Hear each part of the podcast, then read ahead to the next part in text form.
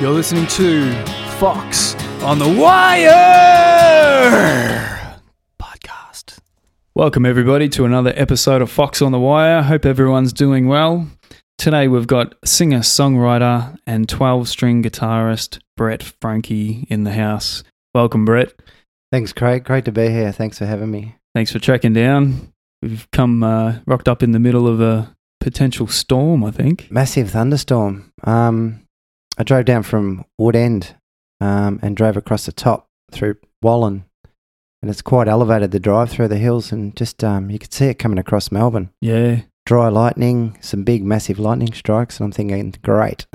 Yeah, well, the um, emergency app that I've got on the phone that's been going off since you got here, actually, or just Yeah, before. yeah. Um, so I don't know if we've missed it or if it's still coming, but um, Mm. we'll keep an eye on the on the hail. the calm, the calm before the storm. Yeah, it's really strange, crazy weather at the moment. So, Yeah. uh, so you're based in Woodend. So, did you guys go okay with the sort of fires up there recently? Um, yeah, compared to the rest of the state, uh, geez, uh, we got out of it very lightly. Um, um, you know, just terrible what's happening, um, not only in Victoria but New South Wales and and Queensland and South Australia now. So, um, yeah, I'd have to say we got out of it really lightly. Like you, I've got the emergency app, so we just have to keep an eye on it. And um, there was a couple of spot fires happening, uh, Sunbury, um, a couple out in Black Forest Road just south of Woodend, and um, it all makes always makes you really nervous. Um,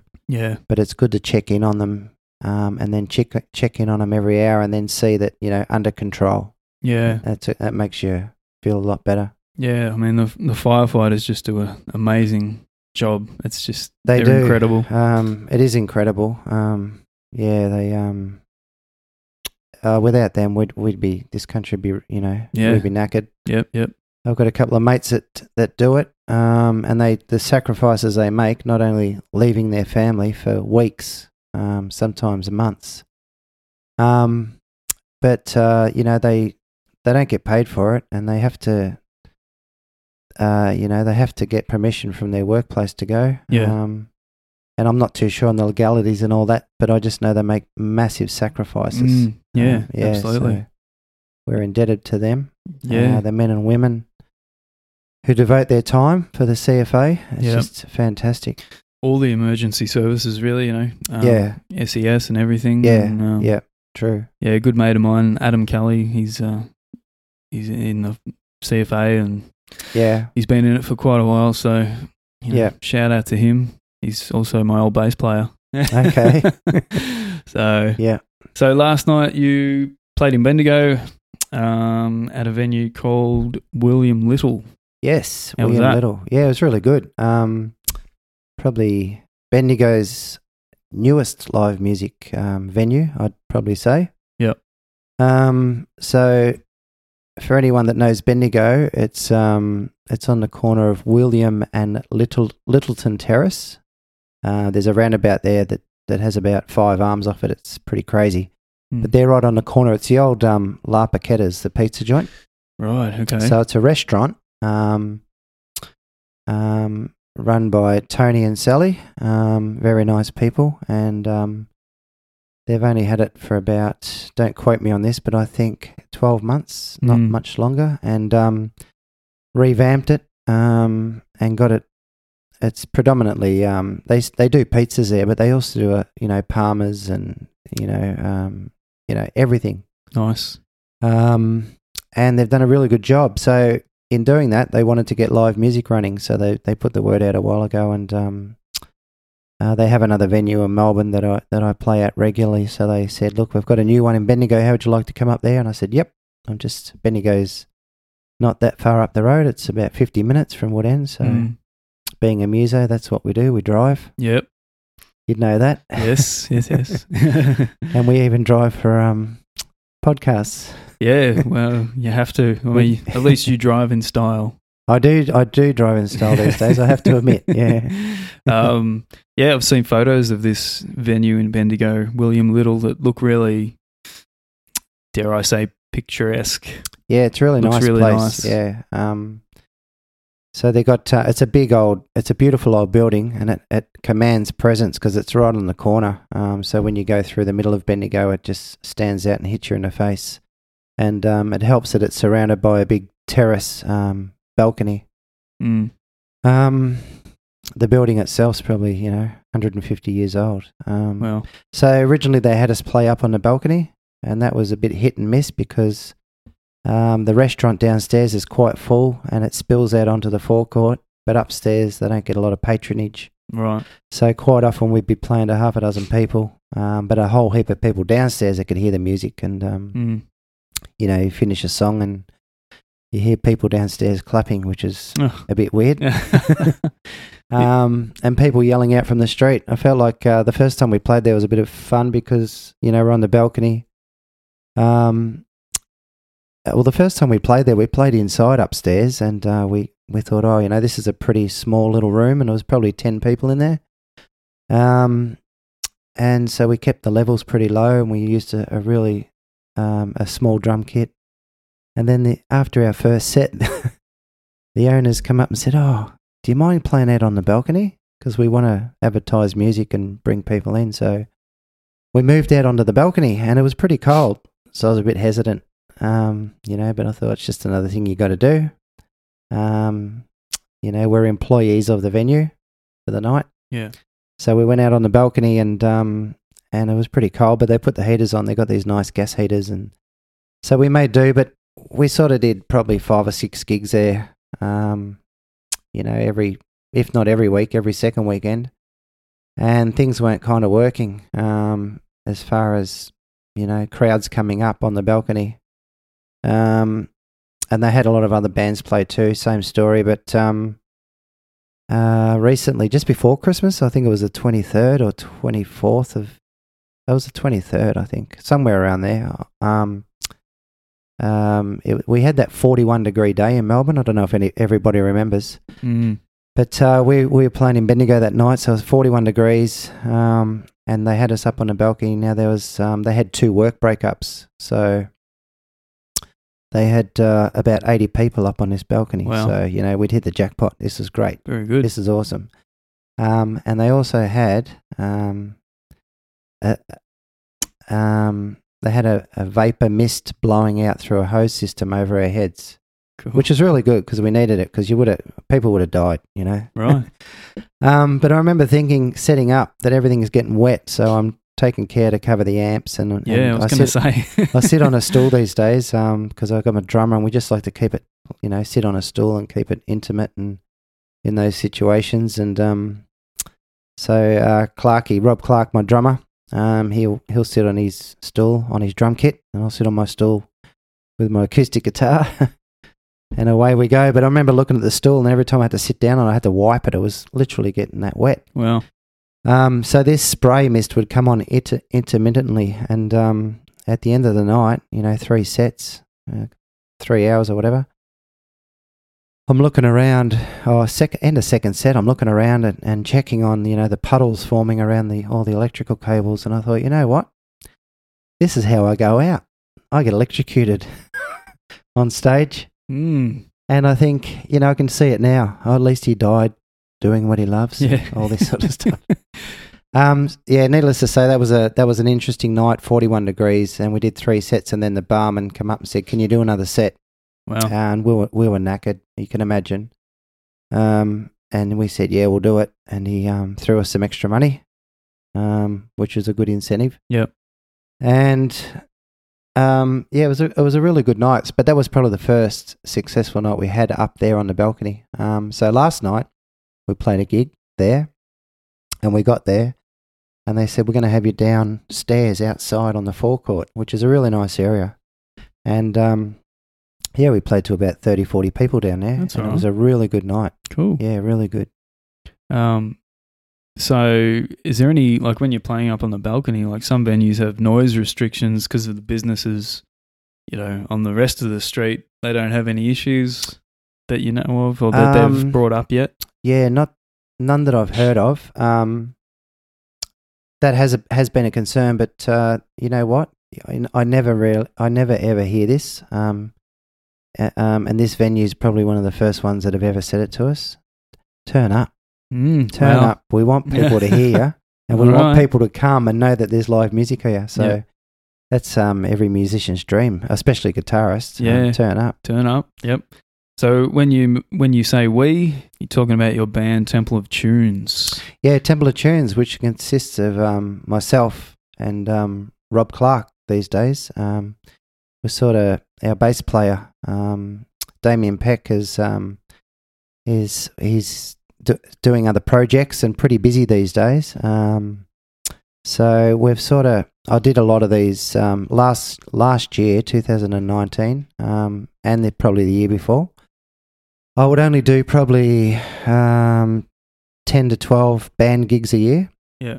and all the rest was solo so i Yeah. do about 40 solo gigs a year Mm. um, and probably 10 band gigs um, and that's got a lot to do with um, uh, you know money uh, what the venues are willing to pay um, because you know musicians like to be paid so Mm. um, sometimes you know 400 500 dollars is easy to, easier to split than 150 dollars sort of thing Yeah. um, so uh, yeah, Damien Damo's uh, doing his own thing um, with his band called uh, the Bay Street Pe- Preachers, which are um, doing really well. Um, he's also got um, Damien does um, kids music as well. Oh, yeah. Um, So he's put, just released a, a children's album. That's a big market. I It's a think. big, mar- huge market, and he's really good at Something to think about. it. He's really good at it. and He's tapped into it, and he's Yeah. doing really well. So. oh, cool.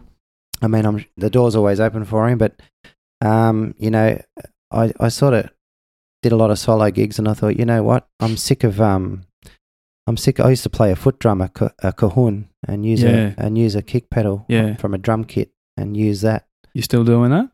I still do that occasionally. Uh, Yeah. I did that on Friday night in Melbourne. Yeah. Um, 'Cause that really suits your yeah, your stuff. it does suit, Yeah. but uh, you know, doing it for years and years and years now, I thought, you know what, I'm just, and the fact that I think I got sick of going to venues and setting up by myself and Mm. doing this, doing the the Lone Ranger thing, I just thought, you know, it'd be nice to have some company for a change. Yeah. Um, so Clarkey, Rob Clark, who's been with me, um, Temple of Tunes for since its conception, um, 2006. 2006. Yeah. Geez, you've done your homework. Done my mate. homework. Um, so he's been been uh, with me, and uh, he knows the stuff, and and you know we've been playing, we've played that many gigs together over the years, um, especially early on, 2006 to 2000 and sort of 14, 15. Um, so yeah, he's uh, sitting in with me on drums at the moment, and we do call ourselves Templar Tunes. yeah. just minus a bass player. Yeah, but your Yeah. guitar sound is pretty full, so you probably wouldn't m- miss the bass. Yeah, we get away with Hugely. it. Yeah, it's Yeah. a huge sound because Yeah. uh, it is a 12 string. Um, Yeah. And I do run, sometimes run it through one amp, sometimes through two amps. Yeah. Because I do have a um, two outputs out of my guitar and, and, and what, one runs through a, a pedal chain that creates a dirty sound and the other one um, is acoustic. And uh, then I blend the two sounds in and out.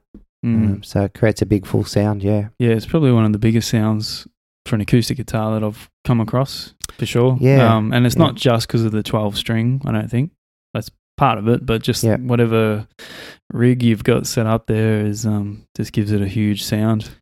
Yeah, I've spent a lot of time, like all guitarists, musicians, um, hunting for that special sound. And, you know, I got close a few times. And when you do get close and you think, yep, this is it. Um, and then you hear someone else or something else and think, oh, got to make mine better. Yeah, Um, it's not competition. It's just about um, trying to bet get the best out of uh, your sound that you can. learning. Yeah, and it's Bit a, of it's a learning. it's a learning thing. It's and it's it's con- constantly changes. Like you might be happy with the sound, you might keep that for you know a couple of years, but then you'll see some other new fandango thing on the market, and you think maybe that could be a good Mm. um, addition to my pedal board. So you buy that, and sometimes it work and so- works, and sometimes it doesn't. So yeah, um, but I'm pretty happy with it now. Um, well, I'm very happy with it now. So um, yeah, it's it's good. It's taken me a long time. yeah. Temple of Tunes is pretty much like a a blend of fusion blues, roots, progressive rock and a bit of funk. You know And that- what? With your solo stuff too. yeah.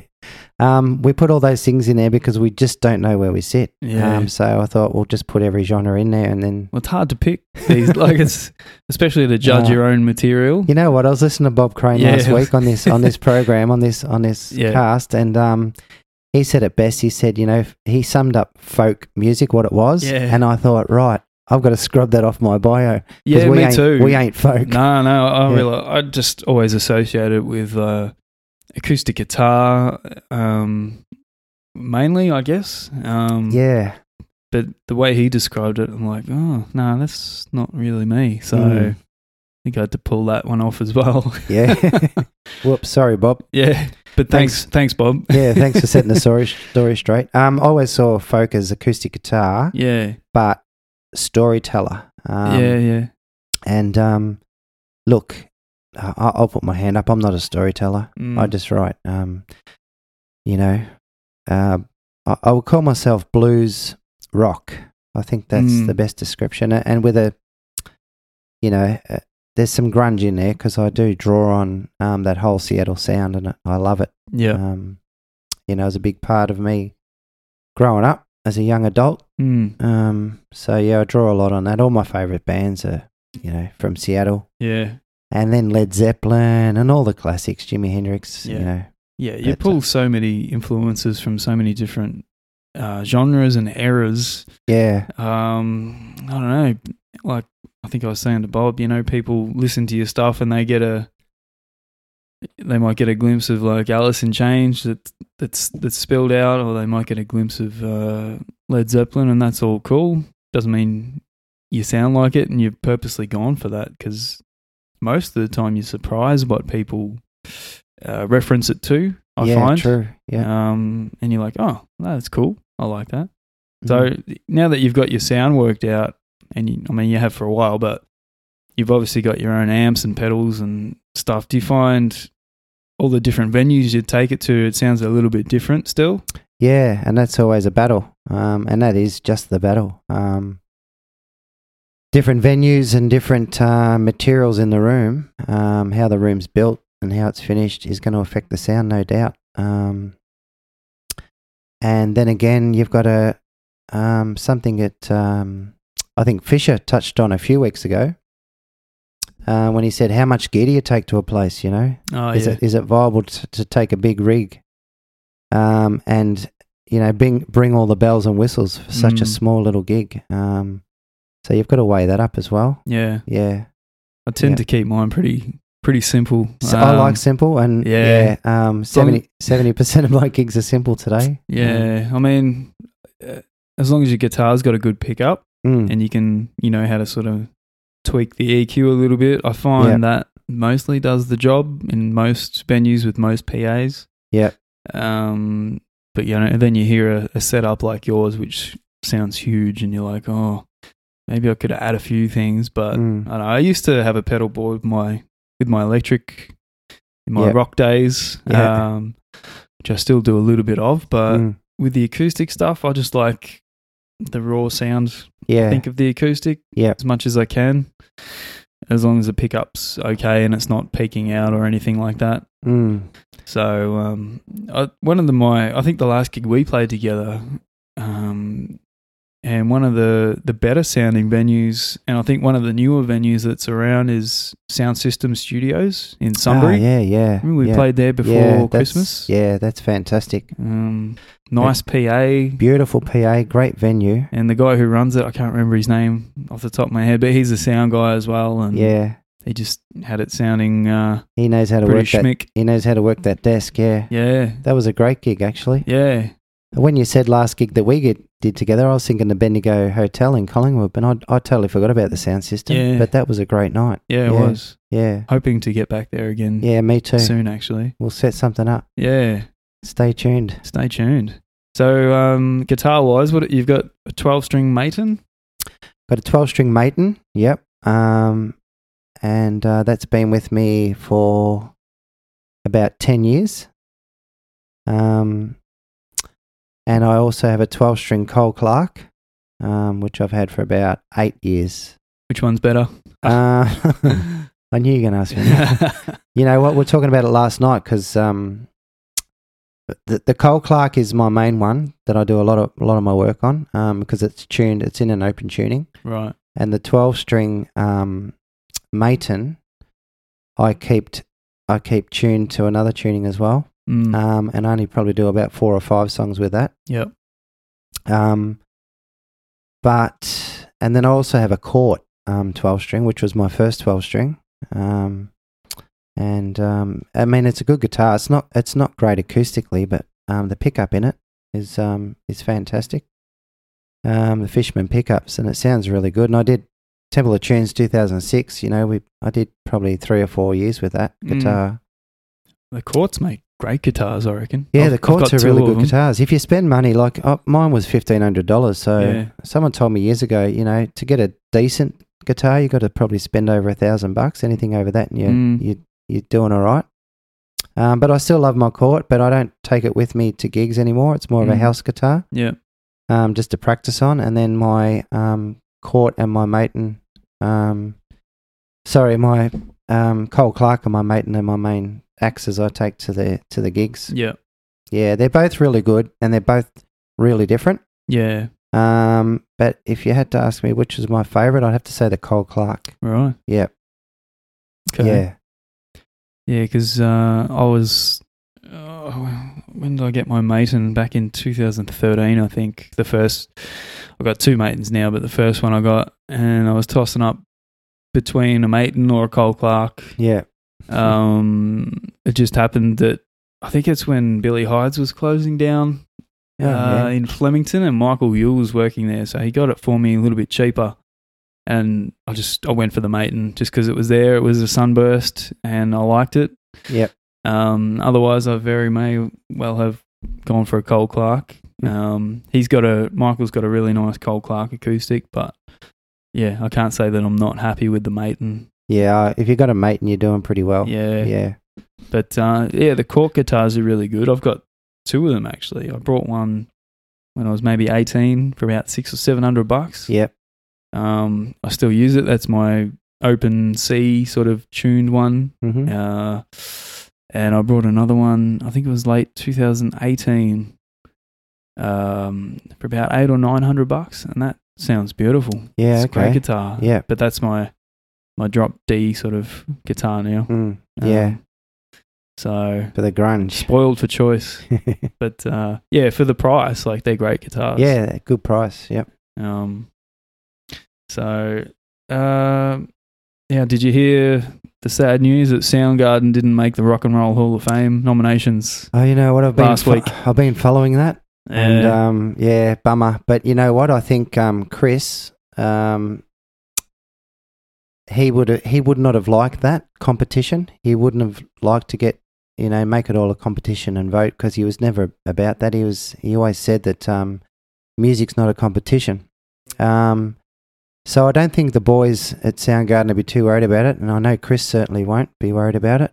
Um, he- he's up there in uh, wherever he is in heaven and uh, Mm. looking down, thinking, you know, don't stress, guys. But yeah. yeah, Just it's a, I don't really buy into that whole thing, but it's a bit disappointing when you see oh, bands like Pearl Jam that are in there, and although it's not the be all end all, Soundgarden and Chris in they deserve particular to be there. deserve Yeah, that element of praise and mm, they do. But Yeah. I mean, they're in good company that they missed out. You know, Judas Priest missed out, and I think Motor, Motorhead missed Yeah. out again. So Yep.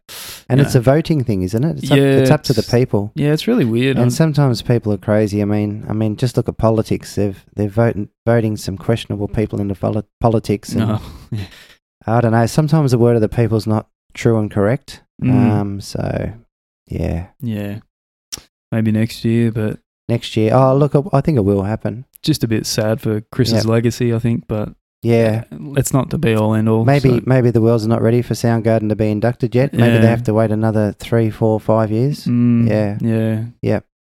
Um, are you? Uh, I think last time we spoke, you were working on a new album with Temple of Tunes. Yeah, finished and done. Oh yeah, Um, were you going to add a couple more songs, or am I just No, we were, but we, I don't think we Right. are. We sort of run out Okay. of funds to do that. yeah? Um, so we've got seven Right. seven tracks. Is it Um, an EP or an album? well, I don't know.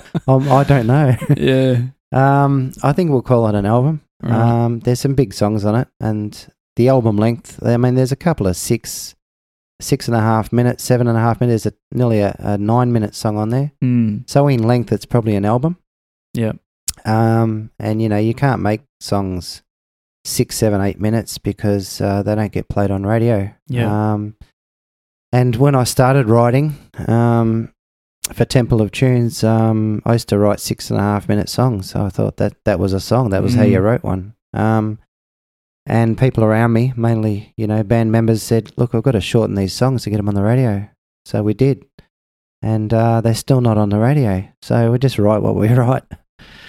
I mean, we've had some good airplay up, you know, um, Triple R and um, Triple J back in the early day, but um, a lot of community radio um, stations have been absolutely fantastic. Um, you know, uh, three Triple C um, uh, put me on the spot, but there's there's probably half a dozen that have been great supporters of us.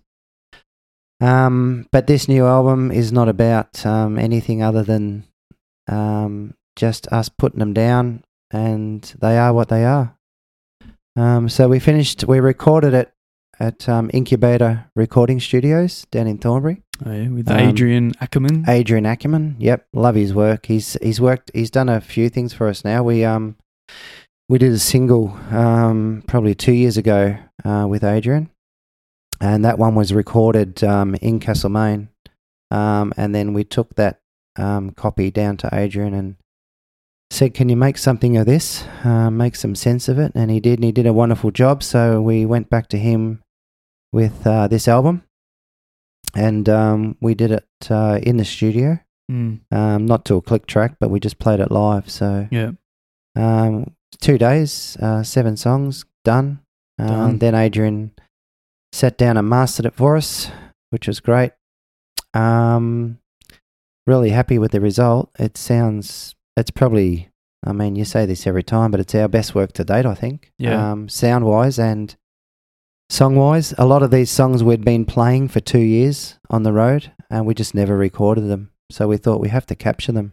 Mm. Um, and that helped playing them for two years because we went in the studio and we just yeah it was sometimes you know two or three takes and it was like bang done It's probably the pretty easy the best way to capture your songs is live i think for so that very reason because Yeah. you've been playing them live and Yeah. catch uh, the energy. Mm. Did you do your vocals separate? did the vocals separate yep we did a, a vocal track first a ghost vocal and then took that off and did went in the next day the Yeah. second day and did it yeah, cool. Mm. Yeah, no, we had Adrian on the show here. Um, maybe it was episode ten a Yeah. while ago now. Yep. He was he was great, and I saw um because I hadn't been into his studio for quite a while, and he's obviously upgraded a lot of uh of his space there, and um had some cool rooms and stuff. So yeah, it was great to see. But Yeah. um, yeah, he's pumped out some great great work. yeah he's doing some good stuff down there Yeah. Yep. Um, so you mentioned sort of the whole Seattle scene. Um, what other sort of bands or artists influence you? You know, in your guitar work and your songwriting and all that sort of stuff. Um, I guess um, back in the day, like yeah, when Seattle scene first broke, um, it was bands like um, I think Nirvana um, and Pearl Jam were the first two out the gate, um, and um, you know Nirvana, I, I sort of really didn't take to at the start. Um, although I can appreciate now um, the cleverness of um, you know the the songwriting and whatnot. But um, and Pearl Jam come out, and I, I sort of wasn't really a big fan of Pearl Jam. I, I was a bit, you know. And then this band, um, this band come out called Soundgarden, and as soon as I heard them, I was just blown away, and I thought, who are they? And I was actually surprised. To discover that they'd come from Seattle and that same Mm. movement, um, and this is probably you know mid or mate, maybe late eighties, uh, nineteen ninety, when I first got into Soundgarden. I thought they were just fantastic. Um, Mm. Closest thing I'd heard to um, Black Sabbath, you know, since Yeah. those days. But Really good. And then another band, so Soundgarden are my main influence, and then another band called Alice in Chains um, hit the scene, and I just loved their acoustic work um, and their songwriting, um, not to mention Lane's voice and everything. Mm. Um, Yeah. so those two bands have been huge influence on my songwriting, um, as as many other people have. Like when you grow up, you learn. You know, everybody learns the Neil Diamond songs, and um, well, back in my day, they did. It was all all about songwriters and and you know storytellers. Um, you know, Jackson Brown, Neil Diamond, um, Cat Stevens. The list is endless. Mm. Um, that's how you sort of learn how to put chords together and turn them into a song, but yeah, when Soundgarden hit and Alice in Chains, I just yeah, I couldn't couldn't jump the fence quick enough to sort of get to know what they're doing. Um, Mm. and once I disco- discovered drop D tuning, um, Yeah. it was like What a opened up a beautiful whole thing. new world to me. I I was playing in a in a heavy metal band in Melbourne back then, and um, and I s- I discovered drop D, and I just yeah, it just opened up yeah. opened up a whole new world. Yeah. It was really good. Yeah, I used to write in Drop D a lot in the Mm. early days. I think Yeah. Silverchair or maybe Nirvana or together, they were the ones where I picked up the whole Yeah, D, uh, Drop D tuning thing. yeah. So, and uh, yeah, stuck with it for quite a while. Mm. So, And ironically, those two bands I just mentioned before, Soundgarden and Alice in Chains, don't play a lot of drop D. It Mm. just sounds like they do, but they Mm. use a lot of weird tunings. yeah, Soundgarden in particular. Soundgarden in particular, Alice in Chains are not more standard. Um, but yeah, they, they do the odd drop D. I Yeah. think I just read that Jerry Cantrell signed with Gibson Guitars in Okay. the last couple of days. for Yeah. sure. So, Yeah. he's an amazing guitarist. oh, he's Jerry, so fantastic. Yeah. I'd love to see some more acoustic based stuff from him, actually. Mm. Yeah, didn't he have, didn't he release an album a few years back? A Yeah. solo album? Yeah, he's got two solo Uh, albums. two uh, solo albums. they're yeah. mostly sort of the rock electric Yeah. stuff and Yeah. but I'd love to see like a full acoustic album Mm. from him. That'd be great. Yeah. Um, so how old were you when you first started playing guitar? Um, I was really young. I um, I think I was around five years old uh, when I first picked one up. Um, I, I convinced my mum to buy me an acoustic. Just hounded her and hounded her, and she bought me one. So I can still remember, you know, sitting on the bed and just strumming it and not knowing a chord or anything. Mm. And it wasn't until, and I did that. I just used to make shapes and make noises, I guess. Um, That's what we still do, isn't yeah, it? we still do. That's right. Um, some better better than others. Yeah. Um, I think it was grade three primary school. Um, that that the word went out that one of the teachers uh, was giving guitar lessons, and Mhm. I just thought, wow, this is what I need. I, I knew a couple of chords. I'd um, my parents had bought me some chord books, so I knew the basics. Um, you know, uh, but when I was seven or eight, I remember um, starting to write music, um, or you know, little tunes. Um, but it wasn't until grade three primary school that um, we started to learn actual songs. Uh, you know, once again, Cat Stevens, Neil Diamond. Um, I think we started with Kumbaya and all that sort of Oh, stuff. yeah. but- Right. so yeah, it was from grade three, and then right up until um, I finished um, primary school. And when I got to technical school, there was um, not a lot musically happening. Um, so it was basically you're on your own, boy, teach yourself. So I took guitar lessons for probably twelve months, and all the rest was just um, j- jumping on the tram and, and going into city and in, into Allen's and going down to the the basement level and walking through and picking up the music sheets because there was no Mm. um, like today you just YouTube something if you want to know Yeah, how to it's play so it. much easier now, Oh, isn't so it? much- And my kids do it too. My youngest Yeah. daughter, she plays guitar and Oh, she's yeah. getting quite good. Cool. Um, and she, you know, I have her around, and if she's got some spare time, I say, "Hey, how's this going? Can you do this and can you do that?" And she shows me, and I said, "What about this?" And she goes, "Dad, can you just can I film you?" Yeah. It's like YouTube, and then she takes it home and le- and and learns it. Right. So yeah, but back in our day, it was all um, tablature and Yeah. um, yeah, reading a book and yeah, I've still got old tab books and I yeah. used to buy a lot of guitar magazines, you know, Guitar World, Yeah, and yeah, I used to that's hang the out one. for those And you too. get, you get the CD in it, and you listen Yeah. to the song, and yeah, I've got a stack of them in the Yeah, garage so have there. I, so I'll, have I. I'll never get rid of them. yeah, Um, but yeah, just getting the tabs from mm, from those and and buying the uh, Yeah. you could buy the album books like yeah, you know the Nevermind album or whatever the whole the whole book, and they weren't cheap. you Mm. No. know, back when you're They younger, were they're costing like you, yeah, forty bucks a book. yeah, think. thirty nine bucks. Yep, Yeah, that's a lot of money back then for Yeah. Hmm. a kid, wasn't yeah, it was. Yeah, it? Mm. so but yeah, much easier. If I go to learn a song these days, I'll probably just jump on yeah YouTube. I'll grab the tab off Yeah, Ultimate Guitar tabs, and Yeah. then uh, I get a bit lazy with Mm. learning, so I'll go on YouTube and have a look. yeah. It was funny, like talking about learning songs. Like uh, on Christmas break, um, I was down in Port Arlington and um, I was doing a bit of shopping, and Hmm. I walked into a shop and there was this song playing, and I thought I know this tune, and I listened to it, and it was a Pearl Jam Mm, Pearl Jam tune. mm, and um, and I thought this is a great song. So I went home and I googled it, and I started toying around with it. Like um, where we were staying, they had a guitar, house guitar, so I started toying around with it, and I thought this is a really good song. Maybe I could just do this. And um, so last night in Bendigo, we played it a, a cover of this song called "Release" Oh yeah. uh, by Pearl Jam. Um, and my drummer, Clarky, I said to him, Look, I'm going to do a cover. Um, you know, I usually throw, more recently, in the c- last couple of years, I throw some covers in. People ask for them, so yeah, I just started doing it. Um, so started the third set with this song, and Clarky had never heard it before, didn't even know the song. He's not a fan. Um, and I said, Listen, do you want me to show you the YouTube of the song so you can pick up on the drums? And he goes, Okay. So I played it to him, held the phone to his ear, and he heard that heard you know probably about sixteen bars of the song. Mm. I said that's basically it. So we played this song, and uh, and it went well. It was really good. But Cool. that's um that just goes to show you how you can uh, you know these days YouTube's right at your Mm. fingertips, literally. Yeah, yeah. Yep. Find good drummers. I know a couple that just have to hear a bit of the song and somehow they just, And they just pick it up Yeah, straight away. I'm like, yeah, that's right. how do you do that? yeah, Um, Is that off their Pearl Jam's first album?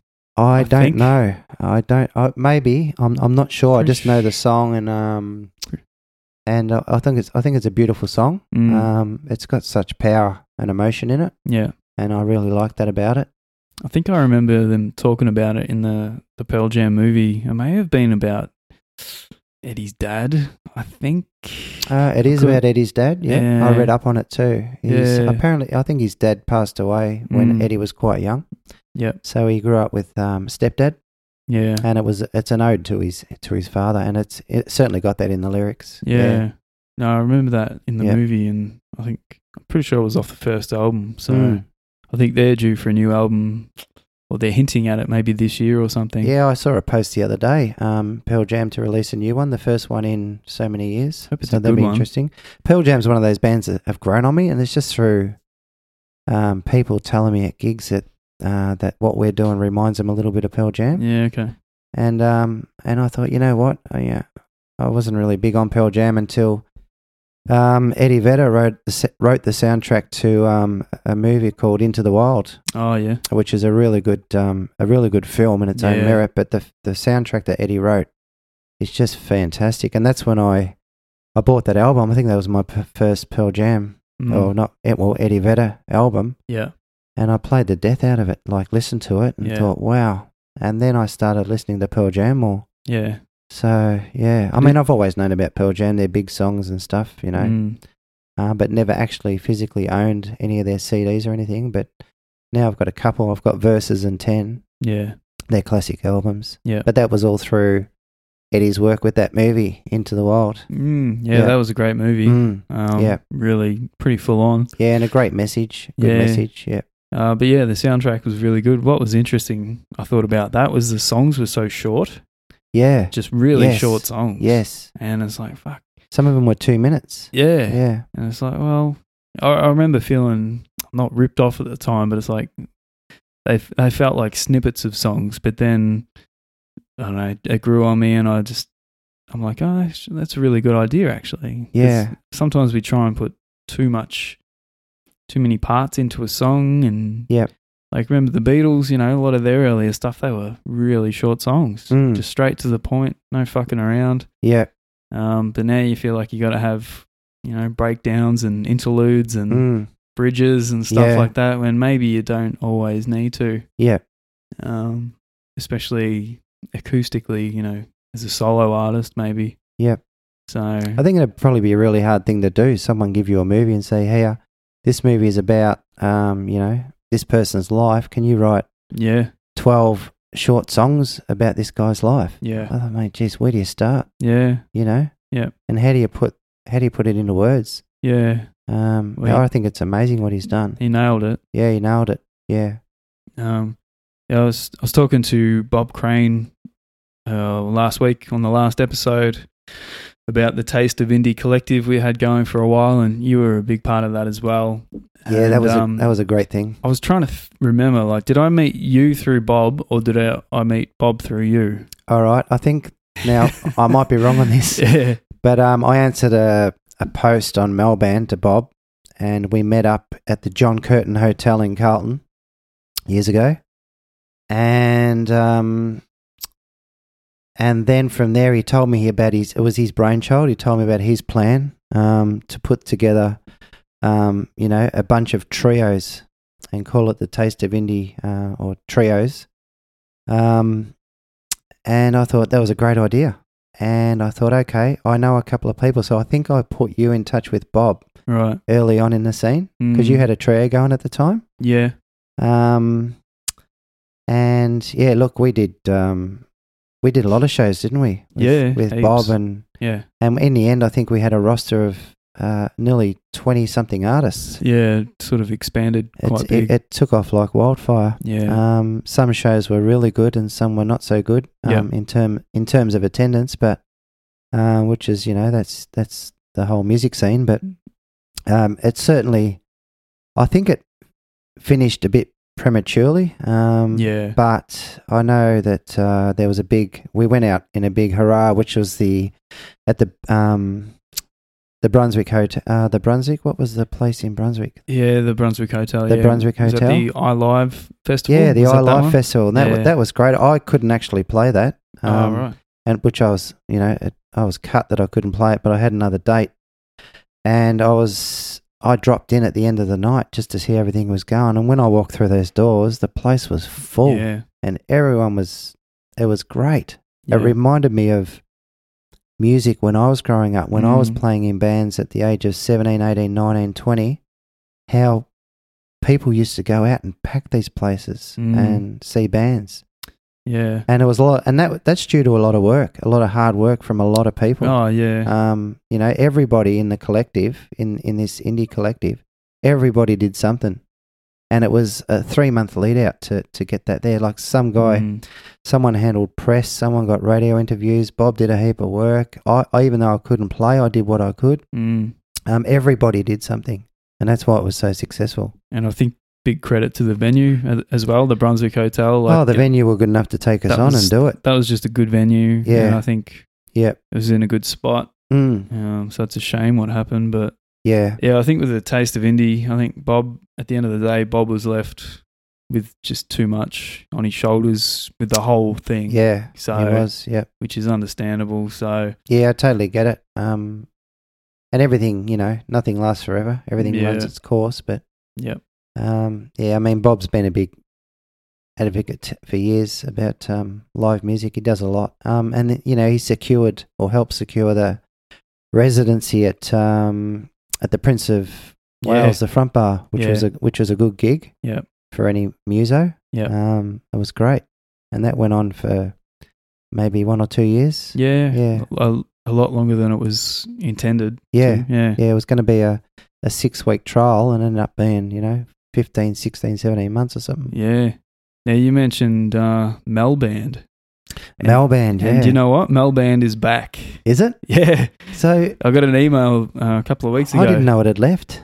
Well, I guess, you know, like Facebook's got so many Oh, yeah. forums Yeah. and um, pages for musos and Yeah. maybe it just lost its uh, Yeah. lost the need for it. But Mm. I got an email a couple of weeks ago, and I was going to talk to Bob about this, but we didn't get to it in two hours.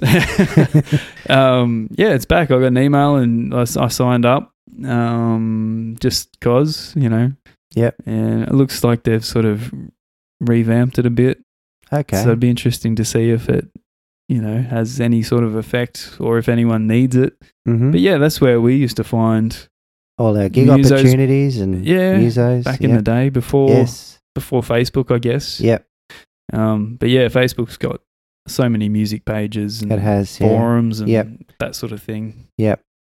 Um, but yeah, I thought that was interesting that it's back and uh, I signed up straight away. Good But old Mel Band. I remember when it first hit, I think I was uh, living in Castlemaine, working in Bendigo, and I discovered it and thought, wow, you know, I, I, I spend every spare moment on it, um, just Yeah. looking and searching for gig opportunities and band members, and yeah, it was a good good resource. Yeah, well, yeah, it'd be interesting to see if it takes off. But, Yep. Yeah, I think you uh, start up a profile and Mm. you know, you add all your, your social links and that sort of thing and a photo and so see what Yeah. happens, I guess. Yeah. But uh Yep. so you were you were born in Melbourne and then you sort of moved to Castlemaine in your twenties, I think you were saying. Yeah, um, born and born and bred in Melbourne, um, Preston boy, um, and sort of lived in Preston and the north of Melbourne as well. Um, but at the ripe old age of uh, how old was I? Probably 23, 24 years old. Um, decided to move to Castlemaine. Change of change of scenery. Yep. Tree change before tree change was in fashion um, moved up there and um, yeah, started a family. Had raised my children up there, um, and uh, spent 16, 17 years in Castlemaine. Um, so it's I still sort of call it home, um, because it's where I raised my family. Um, and met a lot of good people up in Castlemaine. Um, Mm. Big music scene. Yeah. Um, and that's where Temple of Tunes was born. Um, we used to go to, we used to play, I played around in a covers band up there for about nine years. Um, and we were pretty busy around the area, um, playing, you know, most weekends. And then it became apparent that, uh, you know, I wanted to sort of do something on the side, um, you know, origi- an original project. So I used to go down to the Five Flags Inn in Campbell's Creek and, and they used to have an open mic on a Friday night. Um, so I'd get up there with my 12 string guitar and Cool. I'd written probably two or three songs and I just used to put them on rotation. You don't, you'd only get it, you know, two songs, Yeah. um, to do in the set. Um, and it was from there that I met other like-minded musos. Um, so after a couple of lineup changes and some resettling, Temple of Tunes was formed and, um, Cool. and they sent us to the pub, the Five Flags. The lady that used to run it, um, I can't remember her name, but lovely, lovely lady. She sent us to Melbourne to record our first um, album, Wow. which was done in once again two days live in the studio. And I think Yeah. our bass player had been with us for four weeks, and Clarkey was drumming. We'd, he'd been with me for about I don't know six months, and and I had uh, lead guitarist Paul Galaska as well. Um, we're a five piece. Cool. Um, and yeah, things were going great. And we c- did that album, um, and that was a good one, good first one. Yeah.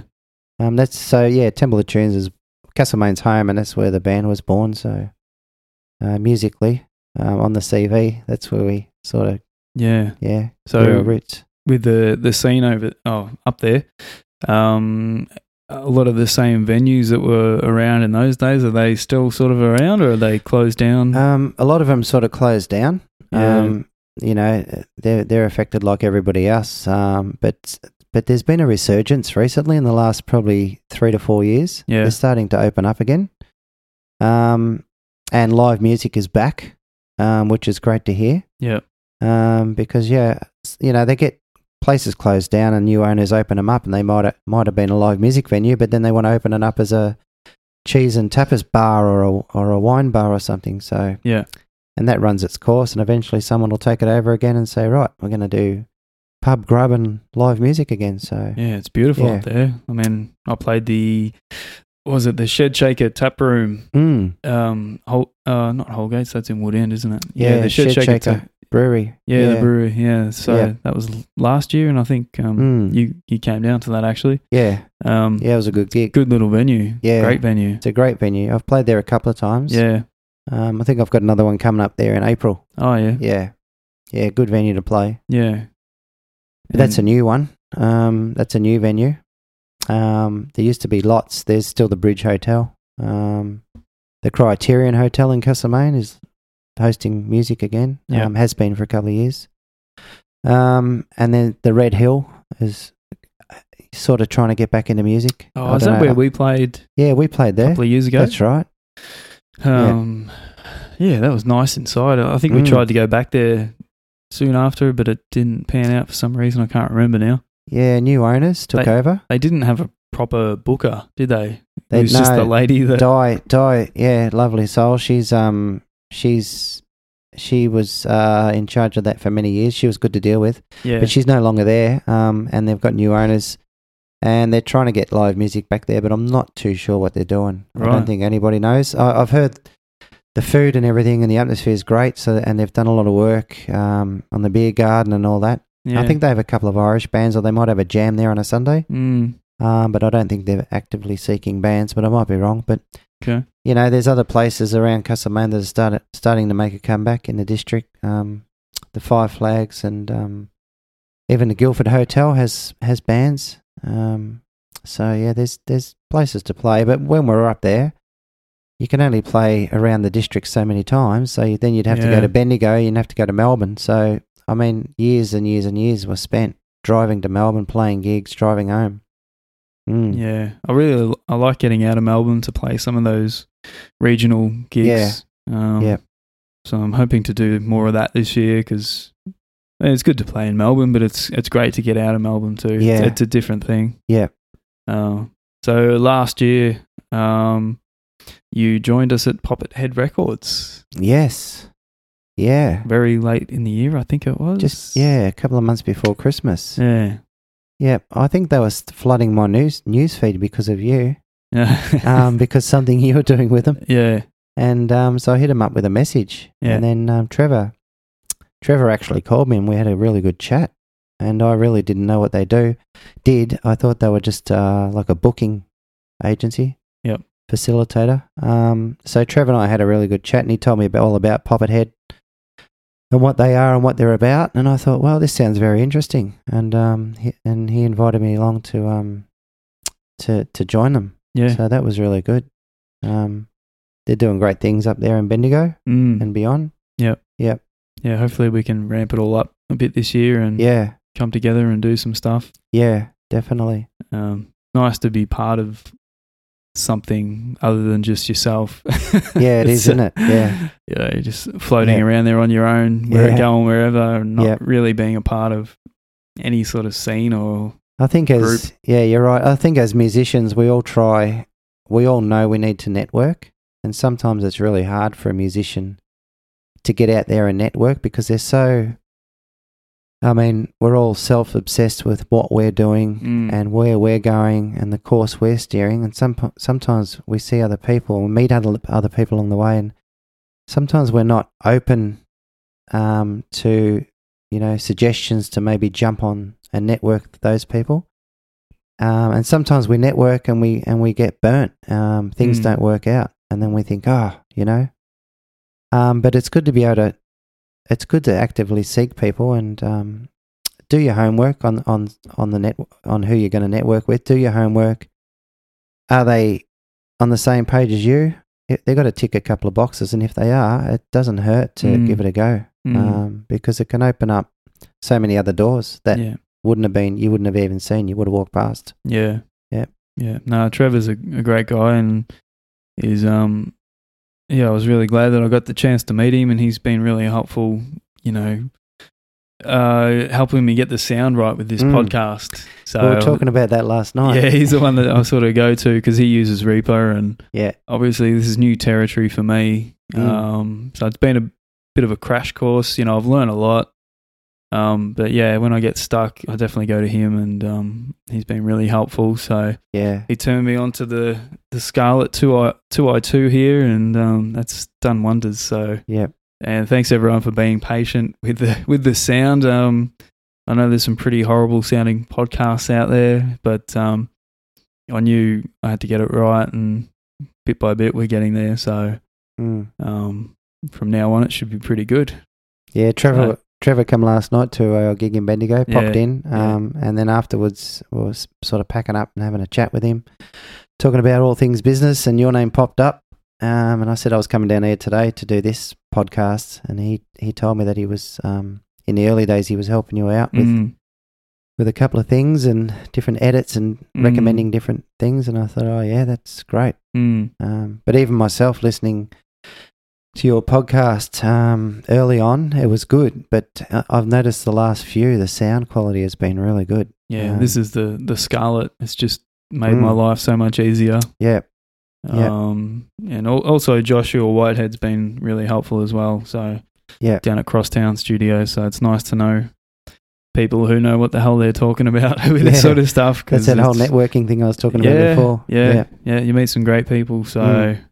uh, so are we going to see this new album drop this year? Um, it has to, doesn't it? Because uh, we finished it before Christmas, and I was so excited. And you know, when you get a new album, you you bring it home, you get the files delivered, and you bring it home. You got the CD, then you play it to your f- immediate family and one or two very close friends, and you think, "Geez, I'm proud of that. That's really good." Now I need to do the artwork, the packaging. and, you know, gee, it's endless. Yeah. Um, Christmas happened, and I thought, you know, normally I would get it out. I would set in the past. I said, right, I've got to get it out, and I've got to do everything and make it happen really quickly. But I just thought, you know what? I know it's in the can. I know it's there, and I'm gonna um, I'm gonna do it when I feel right. I'm not gonna rush this one. Mm. Um, look, I am keen to get it out there, but it's just going to be a slow release, I think. Yeah. Um, and I really don't know how I'm going to release it. Like, I've got to talk to some people. Um, I don't know if I'm just going to go digital. I don't know if I'm going to go digital and CD. And the artwork, the album name, I've got some ideas, but I've not settled on it. Um, in in the past, I've just thought of an album name within you know a week or two, um, and then the artwork I just you know get done within the month and slap it on and bang, Bob's your uncle. yeah. Um, but this, ti I think I'm just going to take my time with this one. And look, I'd like to think probably, um, if if not before, if not before March, pr- it'll have to wait until May, because I've got a real busy period coming up. Mm. And um, yeah, so but it'll be this year for sure. Cool. Yep. Uh, where where can people find you? You're on Facebook, Temple of Tunes. Facebook Temple of Tunes, um, Reverb Nation Temple of Tunes. Um, Instagram. Yeah, we're on Instagram too. Oh, Yeah. yeah, Um. That yeah, I don't use Instagram much, but I'm told I should. yeah. Um, I know we have to do all this. Uh, it's Bob touched on it, you know, the other week. Mm. Um, it's not something I like doing, but you need to do it. I don't mind jumping on Facebook, Yeah. um, which I do regularly. Yeah. I think it's great. Um, I know you can have them all linked and everything.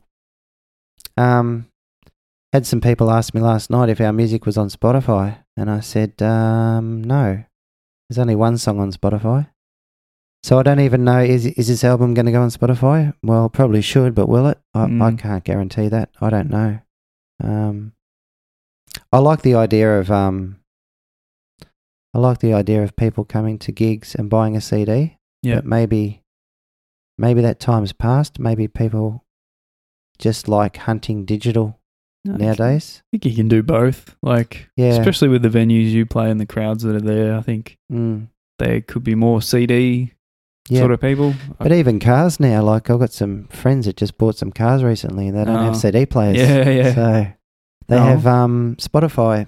yeah, You plug your Spotify in. So, but uh, as you, you- you're right, probably have to do both. yeah. It's pretty easy to do both. I mean, Yeah. both cost money, obviously, but Mm. it's good to have the option Yeah. of both for the the different people that Mm. listen to their music in different ways. And I mean, Yeah. I, I listen to both, you know, um, probably CDs in the car as well as Spotify. Yeah, so do yeah. I. But yeah, some cars don't have CD players anymore. Mm, yeah. Even computers that you buy now don't. yeah. I don't think they have the CD-ROM Yeah. anymore. Okay. Um, this one, I think. Oh, yeah. No, I'm wrong. This one does. um, yeah, it's. Yeah, I think you got to be everywhere. Which is ironic, isn't it? Because um, Spotify, you know, MP3 um, is a, is you know the way you know it's the lowest form of it's the lowest quality of music. Mm, um, really, and that's what people will settle for these days. But anyway, um, that's the way of the world. Um, you know, Well, look forward to hearing the new stuff, Thank even you. though I've heard it live, but a lot of Yeah. people haven't. So Yep. I'm sure it sounds great. Um, So yeah, looking forward to it, and uh, we'll have to do another show pretty damn soon. Definitely. I think Mm. Soundbar could be on the cards because it was Yeah. such a good venue. Yeah, so, yeah, Um, in Sunbury there, it's and really they're, they're great. guys down there that, Yeah. that run that. and having good sound just makes you know Oh, all the yeah. difference. Yeah. So Yep. yeah. Well, thanks Brett for being on the show.